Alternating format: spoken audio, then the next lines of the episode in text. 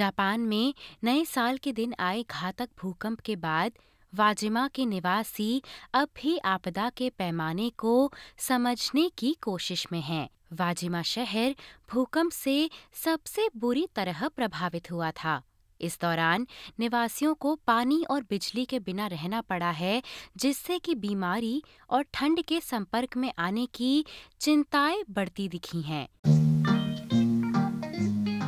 नए साल का दिन है, जहाँ पूरी दुनिया नववर्ष का जश्न मनाने को तैयार है।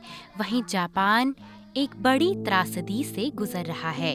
जापान के शहर वाजिमा में पुलिस अधिकारी हाथ के औजारों से मलबे के ढेरों को खोदते हुए नए साल के दिन आए घातक भूकंप के पीड़ितों की बेसब्री से तलाश कर रहे हैं।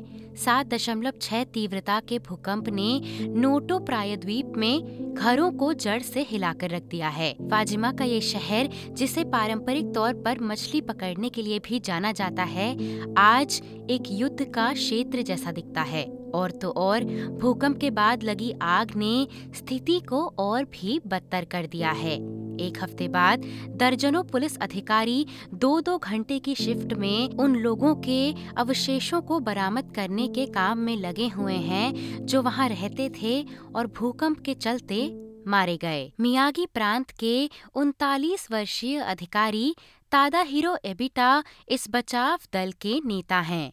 उनका कहना है According to information we received, they were at the house when the earthquake hit.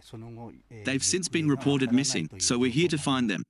ऐसे में एसबीएस न्यूज़ घटनास्थल पर पहुँचा जहाँ की रिकवरी टीम अब भी मानव अवशेषों को ढूँढने में लगी हुई है श्री एबिटा का कहना है कि परिवारों को संतावना देने के लिए पीड़ितों के अवशेष ढूंढना आवश्यक है Today, we are digging carefully through the rubble.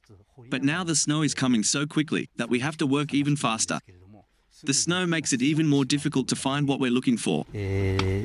भूकंप के एक हफ्ते बाद वाजिमा शहर बिल्कुल किसी फिल्म के सेट जैसा दिखता है ये बेहद शांत है केवल इमारतों की चरमराहट ऊपर हेलीकॉप्टरों और अपना सामान बचाने की कोशिश कर रहे लोगों की आवाज़ इस क्षेत्र में सुनाई दे रही है। एसपीएस न्यूज़ ने 27 वर्षीय डिलीवरी ड्राइवर रयूजो किटानो से मुलाकात की। रयूजो अपने परिवार के सामान को बचाने की सख्त कोशिश में लगे हुए थे। उन्होंने एसपीएस न्यूज़ को बताया कि जिस घर में उनका पालन पोषण हुआ है, वे क्षतिग्रस्त हो चुका था। वे याद कर बताते हैं कि पहली जनवरी को शाम चार बजकर दस मिनट पर भूकंप के आते ही उनकी दीवार पर लगी घड़ी बंद हो गई थी रयूजो का कहना है कि वे और उनके माता पिता भाग्यशाली थे जो कि अपनी जान बचाकर भाग सके My dad and mum survived because they were on the first floor. The three of us ran out into the street and waited in the middle of the road for the shaking to stop.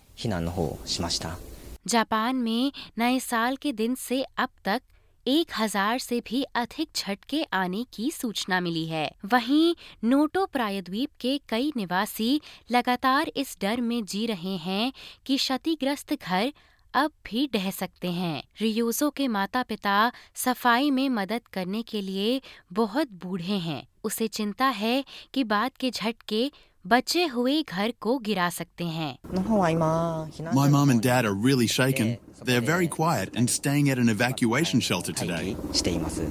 भूकंप से सड़कों और infrastructure को हुए नुकसान से सहायता धीमी हो गई है इशिकावा और इसके आसपास के प्रांतों में लगभग नब्बे हज़ार घरों में पानी की आपूर्ति प्रभावित हुई है साथ ही भोजन और ईंधन की आपूर्ति भी अब कम हो गई है जापान की सरकार का कहना है कि वे स्थिति में सुधार के लिए काम कर रही है, लेकिन भूकंप से राहत के उसके प्रयासों की गति को लेकर निराशा बढ़ती गई है। आपदा के एक हफ़्ते बाद भी हज़ारों लोग ऐसे हैं जो कि बिना पानी और बिजली के रह रहे हैं। इससे बीमारी और ठंड के संपर्क में आने की चिंता बढ़ती जाती है। एसपीएस न्यूज़ ने इन क्षेत्रों के कई निकासी केंद्रों का दौरा किया, जहाँ की सैकड़ों लोग फर्श पर सो रहे थे। इन जगहों पर पानी भी नहीं था और केवल सीमित लोगों के पास पोर्टेबल शौचालय की पहुँच थी। पैंसठ वर्षीय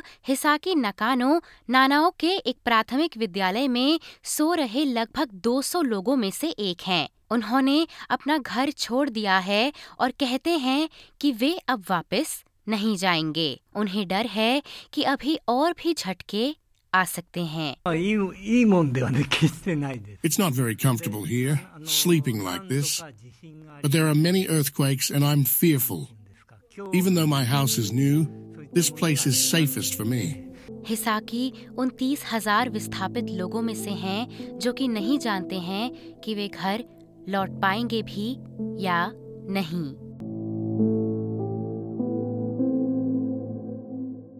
एसपीएस न्यूज़ के लिए वाजिमा जापान में एसपीएस एशिया संवाददाता एरिन फर्नांडिस की इस खबर को एसपीएस हिंदी में लेकर आई भव्या पांडे